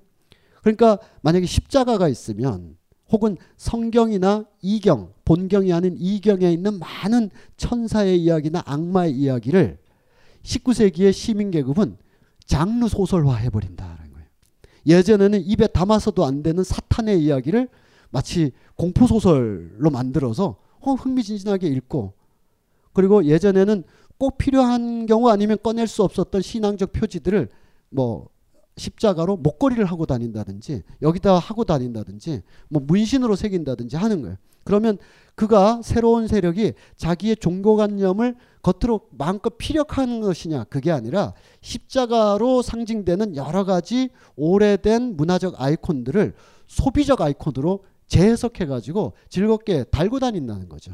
마치 우리 주변에 이렇게 보면 체개발아 이렇게 있잖아요. 그 사람들이 압력하는 게릴라 부대들이 아니잖아요. 아 이거 멋있지 않아라고 그냥 어어야너야 체 개발을 좀 알고 입어라라고 하는 건 꼰대질인 거죠. 어 모르고 모르고도 어 그런 사람이었어요? 몰랐네? 아니 멋있어서 입었어요 하고 그 표지를 재해석해 버리는 거예요. 표지를 재해석. 신해철, 서태지 다 새로운 문화적 아이콘을 만들어낸 게 아니라 사탄의 이미지나 이상한 이미지에다가 새로운 어, 의미를 부여해 가지고 뮤직비디오를 만들고 막 하는 거죠. 그런 한 축이라고 할 수가 있습니다. 그런 댄디들이 이제 등장하게 되는데 대표적으로 오스카 와일드나 뭐 보들레르나 이런 사람들이 이런 댄디들은 어 약간의 불안의 시대, 뭐 도덕적 편뭐 이런 얘기들이 있는데 에, 요컨대 그 시대가 지배적으로 요구하는 어떤 도덕 룰이라든지 어, 삶의 가치관이 있는데 거기서부터 좀 비껴나 보고 싶은 새로운 계급, 새로운 세대라고 할 수 있죠. 그러려면 내가 좀 비껴났다라는 것을 보여주기 위해서 머리카락도 좀 다르고 빨간 셔츠는 자주 입고 거의 분장에 가까운 화장을 하거나 심지어 가면을 쓴다거나 함으로써 어, 쟤는 좀 다른 족속인가 보다. 기존 질서에서 벗어나는 즉 교양 문화, 소비 문화가 자본주의의 발달과 더불어서 촉진하게 되면 꼭 이런 어, 새로운 패턴, 새로운 문화가 이렇게 그 이름을 달리하면서 계속 나타나게 되어 있다. 이들이 이제 일본에서 나타나는 현상입니다. 일본의 1920년대 다카바타케 카쇼라는 화가가 그린 굉장히 서양적인 이미지의 도회적 신여성의 그림이 있어요. 근데 이 카쇼라는 사람이 일본에서 존경받는 것은 예, 일종의 약간의 그 순정한 에로티시즘을 예, 양장 차림이 아니라 기모노 차림으로도 만들어냈다는 거예요.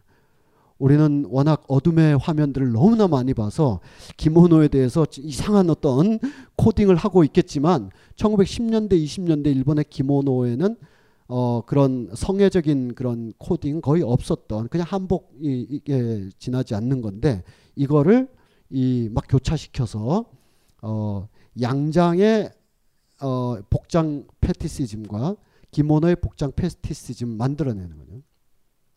이런 문, 둘다 다 같은 카시오의 작품인데 이게 드디어 경성으로까지 오게 된다라는 겁니다. 지금 화면은 경성의 중앙부를 그 당시 일본 화풍으로 그린 건데 주로 이렇게 단어가 있는 보신각이라든지 파고다라든지 우편국이라든지 명동 일대라든지 서울역 근처 여기가 이제 신여성 모던 걸 모던 보이들이 모여드는 장소를 얘기합니다. 경성의 모던 보이 항상 이 어, 만평이 늘 그렇듯이 모던 걸 모던 보이들이 등장했는데 그 모던 걸 모던 보이 문화에 대한 약간의 그 풍자 비판 어, 네, 그 뜻을 가지고 있죠. 90년대 그 오렌지족이 등장했을 때, 예, 뭐, 오렌지냐, 뭐, 낑깡족도 있고, 막 이렇게 막 풍자하고 이러듯이, 어, 요 군데군데 이렇게 읽어보면, 뭐, 가진 것도 없고, 뭐, 별 것도 없는 녀석들이 저러고 있다. 신여성이 그 지금 어, 한 푼만 적셔납쇼 하고 이제 하고 있는데 신여성 때문에 그런가 봐요. 그래서 이렇게 화장하고 막 이렇게 박내품 외국 다른 데서 들어온 것 박내품이라고 하는데 근데 요거는 우리가 다, 다다음 주 다다음 주에 얘기하겠지만 요때 그 트로트가 나왔을 때와 비슷합니다. 그 이 1930년대 엔카와 이제 결합하면서 트로트 문화가 이렇게 만들어지게 되는데 그 트로트 문화가 만들어졌을 때 그 당시 많은 신문에서 이런 식의 풍자 비판을 많이 했어요. 지금 오랜 세월이 지나서 우리 민족의 한이 담겼다, 일제시대의 서름이 담겼다 이렇게 얘기하지만 마치 이 트로트는 오늘날의 힙합이나 갱스터 힙합에 가까운 거라 그 당시에 구한말 선비들이 보기에는 이게 음악도 아닌 거예요. 그래서 그 당시에 그 논평 어 약간 보수적인 입장의 신문 칼럼이나 음악 비평을 보면 우리 민족 문화 다 어디로 가냐 나라를 잃었어도 민족 문화 이게 이건 지켜야 되는데 그리고 그런 걸 다 떠나서 인륜이 있고 어? 위아래 우아래 흔한 말로 우아래가 있는데 이 노래 보면 뭐 저속하고 막 이렇다 이거야. 어 이거 이거 어? 우리의 미풍양속 해친다.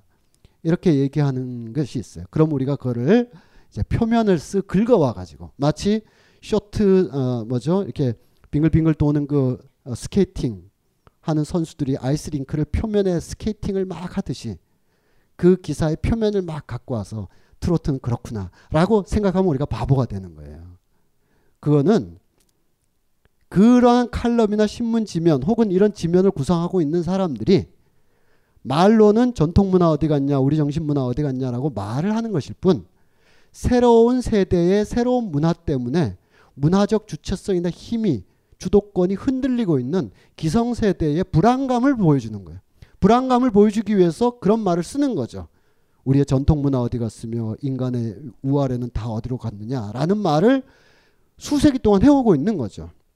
우리의 지금 어, 이 우리 세대가 젊은 친구들의 노래에 대해서 아 노래가 왜 선율도 없어 뭐 이렇게 얘기한다든지 절반이 욕이야라고 말하는 것은 이것이 정말 우리가 뭔가 지고지순한 예술 세계가 있어서 이게 예술인데 니들은 예술이 아니다라고 하기보다는 우리 통제권을 벗어난 문화에 대한 불안, 우리 통제권에서 벗어난 새로운 세대의 출현에 대한 위기감이 그런 언어, 민족 문화 어디 갔으며 전통 문화 어디 갔느냐고 찾듯이 일제 시대 때 나라 잃은 서름은커녕 어, 민족의 문화 뭐 국권은 상실했는데 우리 문화라도 지켜야지라고 헛소리를 하는 것에 지나지 않습니다. 트로트라는 새로운 세대의 새로운 문화에 깜짝 놀란 기성세대가 이것에 대한 제어를 하고 자기 통제력을 가지기 위해서 갖다 붙이는 말들이에요. 그렇게 에, 보셔야죠. 물론 우리가 지금 1930, 40년대 트로트를 그렇게 이해하고 듣기는 굉장히 어렵지만 그 당대의 기록들은 대개 그러한 동일성의 패턴을 보여주고 있습니다. 이것 역시 새로운 문화나 문물에 대한 어, 기성세대의 불안 이런 걸 반증하고 있는 거죠. 어쨌든 이때 교양을 쌓자라는 것이 자연스럽게 또 일본으로부터 이식이 됩니다. 이때 나온 세계문학 전집, 일본문학 전집, 기타 등등 해서 여기에 대해서는 어, 이 서강대학교의 박숙자 선생님의 그 속물교양의 탄생이라고 바쁘신 분은 저 뒤에 가면 서가에 두 권 꽂혀 있는데요. 이렇게 보시면 1930, 40년대에 어, 일본으로부터 이식된 교양 문화에서 신문이 주관하거나 그 당시 어, 경성제대나 어, 전문학교 지금 지금의 전문학교 이름은 아니고 사실상의 대학이지만 연희 전문이나 보성 전문에서 내세우는 독서 커리큘럼들이 막 제시됩니다. 그 커리큘럼들은 누가 작성했으며 어디서 온 것이며 그것이 나라 잃은 일제 시대의 피식민지 사람들의 엘리트들에게 그러한 지적 계보나 이 어, 문학 작품의 정전화된 문학 작품들이 어떤 교양적 의미를 갖는가? 그것은 뭐 여러 갈래 각도가 있고 있겠지만 크게 우리의 관점에서 크게 보자면 하나는 일본의 군국주의 엘리트들이 추구했던 것처럼 국가 의식과 교양 연마를 결합시킨 새로운 어, 인간형의 탄생 또는 새로운 국민의 탄생을 만들어내는 과정 하나와 그것과 동전의 양면처럼 굴러가면서 뭔가 이 발달한 대도시에서 이 정도는 들어야 되고 이 정도는 읽어야 내가 시민이고 중산층이 아니겠는가 하는 지적인 악세사리 아니면 지적인 만족 이 두 가지가 결합되면서 1930, 40년대에 우리 사회에 1차 교양 운동이 이렇게 쭉 어, 일어나게 됐습니다. 자, 여기까지 하고 지금까지 얘기를 좀 정리하면 어, 독일이 그랬고 일본이 그랬던 것처럼 우리도 일제 시대 때 어, 함께 이제 신민이 되었어야 되거든요. 어, 그 과정에서 세 나라, 특히 우리의 경우에도 비록 완전하진 않지만 교양을 습득하는 게 그 사회 중산층으로 올라가는 것이자 우리가 그때 그 사회의 국가 동일체까지는 갈 수는 없었지만 그래도 이게 일본 치하에서 살아남는 길이었음을 어, 두루 알고 있었던 그런 상황인데 이제 해방 이후에는 어떤 변화를 가지고 있는지 일단은 제도의 차원에서 보면 어, 여기가 저 마로니에 공원에 있었던 국립, 서울대학교 옛날 본관 지금도 요 모습을 가지고 있죠.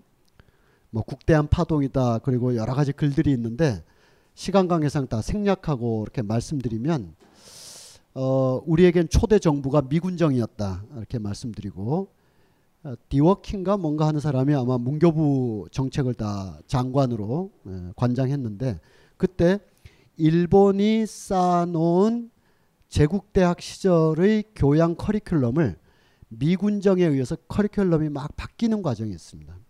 그 과정에 에, 그러니까 어, 교과 운영이나 제도 개혁을 막 하면서 국가가 국민 교양을 통제하고 규율하는 일본식 국가 주도의 교양 교육을 안 하려고 그래서 미국식 어떤 자유교양 liberal arts라고 하는 liberal arts라고 하는 자유교양의 방식을 도입하려고 노력했으나 그래도 결과적으로 퇴행했다.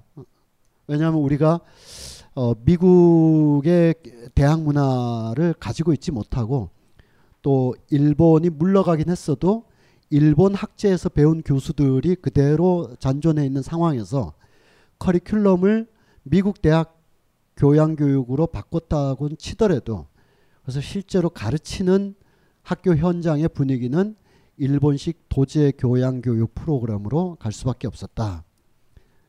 뭐 그 외 뭐 다른 얘기는 다 생략하고요. 그게 오늘날까지도 70년대 80년대까지도 계속 이어지다가 어, 오늘날에 와서야 조금 바꾸고 있다. 제도의 하나요. 그래서 어, 과거에 이제 교양교육 그럼 대학교 1, 2학년 때 학점 단으로 빨리 하고 3, 4학년 때 전공하던 수준이 너무 피폐한 어, 이렇게 교육 문화가 되었기 때문에 그 어, 제가 있는 한신대학교도 그렇고 특히 경희대학교의 후마니타스 칼리지 이런 데서 교양 교육이 대학 전학년을 걸쳐서 심도를 깊이 어, 깊게 해가면서 지속적으로 익혀서 사회에 나갈 핵심 교과목인 것이지 1, 2학년 때 그냥 어, 교양 국어, 교양 체육, 테니스 채 잡고 이렇게 이렇게 해서 삐 맞고 이제 집에 가고 이런 게 아니다.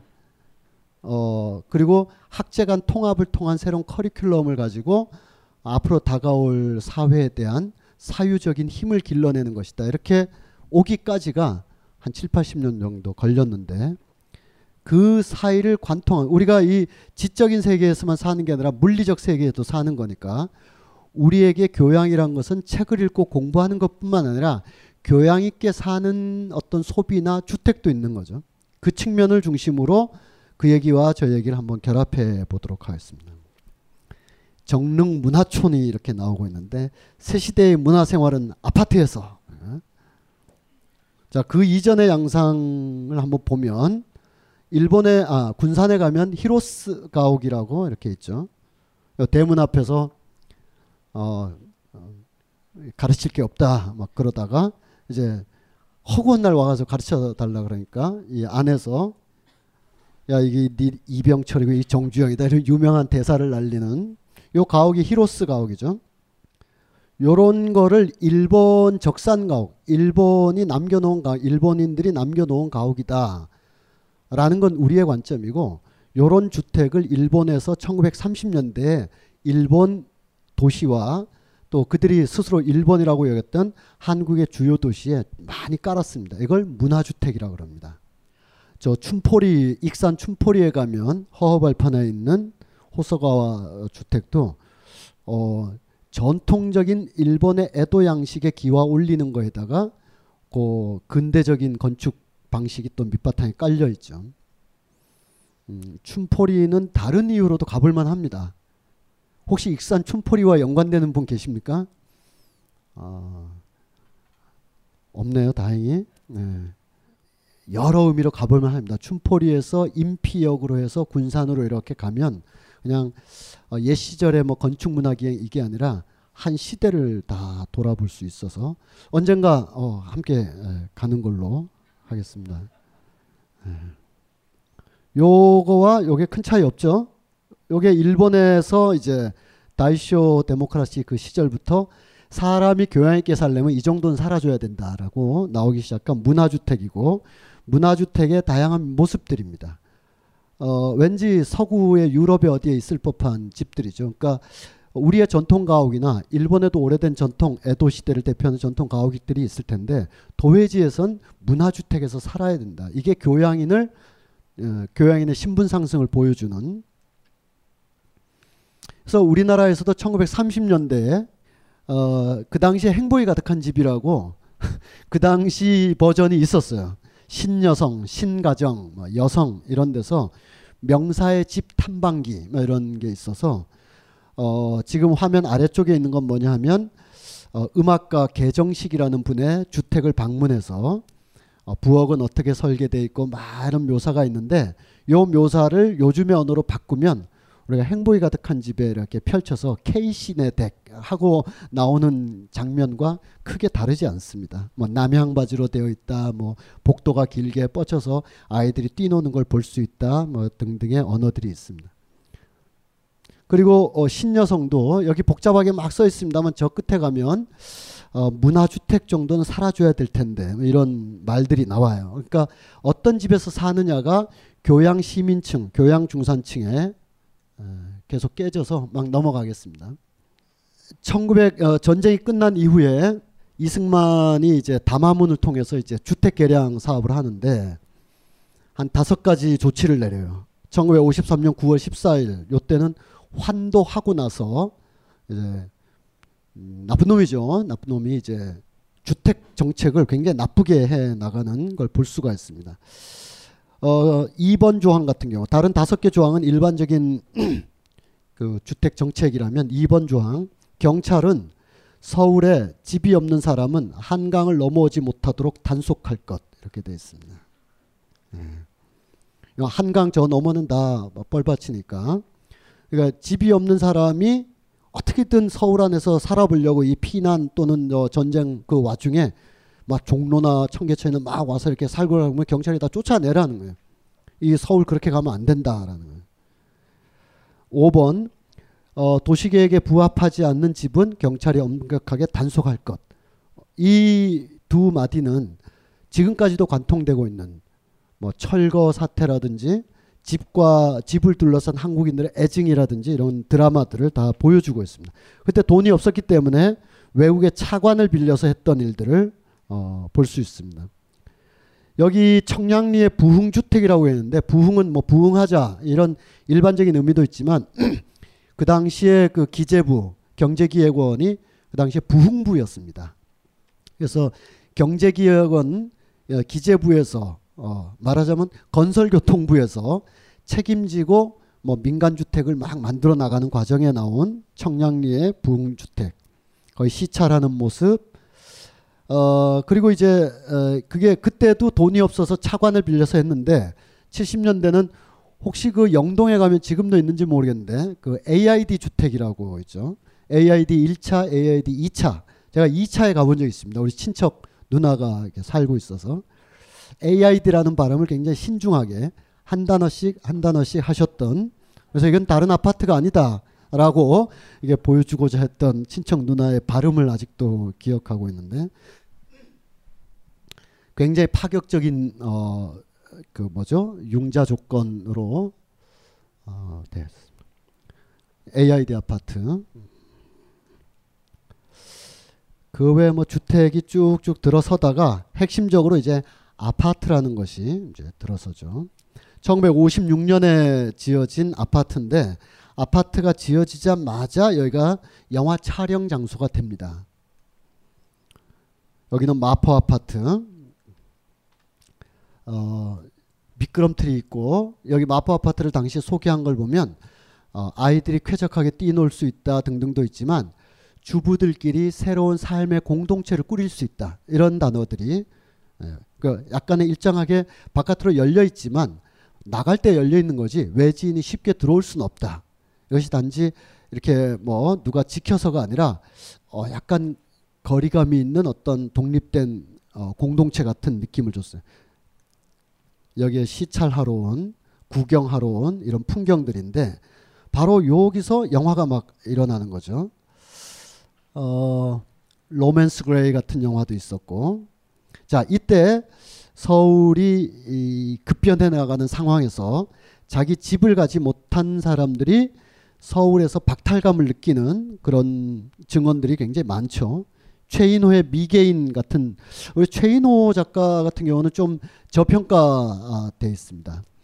어, 뭐 조금은 이렇게 저평가된 건 최인호 선생 본인의 작품이 몇몇 작품을 빼놓고는 되게 세태 풍자로 그친 감이 있어서 좀 그런 것도 있고 저로서는 굉장히 강렬하게 읽었던 작품 중에 하나인데 어, 여러 작품들을 그 고1 때 제가 어느 어, 서울 시내 아주 큰 서점이 있었습니다.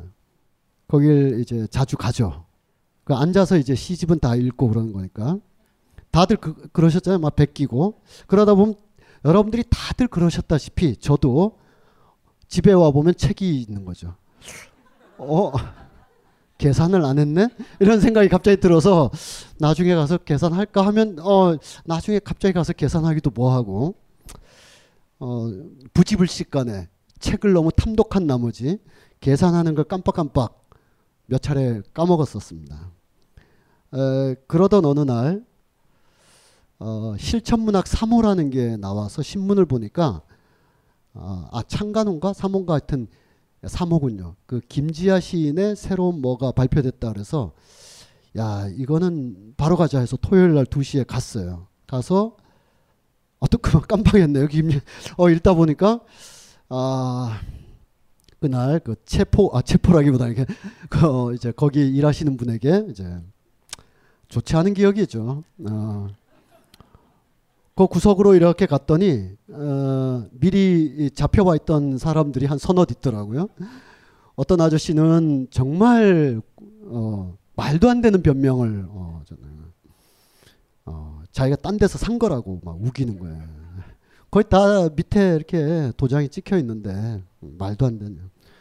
어떤 아가씨도 한 명 있었고 어, 그분은 책을 어, 좀 읽으시는 분 같았어요. 내가 이 책이 왜 필요한가에 대해서 굉장히 당당하게 이렇게 예, 진술을 하고 있었어요. 확신범이었어요. 확신범. 어, 저를 띡 보고 제가 이제 그 책 한 서너 권이 있었는데 뭐, 아, 뭐, 이렇게. 그, 어, 어, 직원분께서는 너 동대문에서 왔냐? 이렇게 한번 물으시더라고요. 그래서 저는 그게 무슨 말인지 나중에야 알았는데, 어, 왜 고가의 책들이 있죠. 어, 요즘으로 하면 막 5, 6만 원씩 가는 그런 어, 전문 서적이나 사전류 뭐 반드시 사지 않으면 안 되는 그런 교재들 이런 거를 이제 동대문으로 들고 가시는 어, 알바 애들이 있나 봐요. 예, 5만 원이면 가서 한 2만 원 받는 거죠. 예, 그 아저씨는 3만 원에 팔고 동대문에서 왔냐. 그래서 굉장히 고민을 했습니다. 동대문에서 왔다라고 말하고 여기서 털 것인가? 아니면 아니다 나도 확신범이 나 읽으려고 한 거다. 그래서 후자를 선택했죠. 읽으려고 한 거다. 그 그냥 동대문에서 어디 서점에서 왔는지 빨리빨리 얘기하라 그래서 아니 읽으려고 한 거다. 그래서 읽을 수 없는 책이다 너가 이건. 그래서 아 읽으려고 한 건데요. 그래서 이 책에 대해서 설명을 막 했더니 그 구석에 있던 분이 야, 제 집에도 가봐라. 그랬어요. 아, 거기서 끝낼 수 있는 일이었는데, 네. 어, 수업하다 말고 딴 얘기를 하네. 그래서, 어, 그 젊은 직원이 저랑 같이, 어, 버스를 타고 미아삼동 어, 791에 778번지로 가게 됩니다. 벙커원, 벙커원, 벙커원 라디오.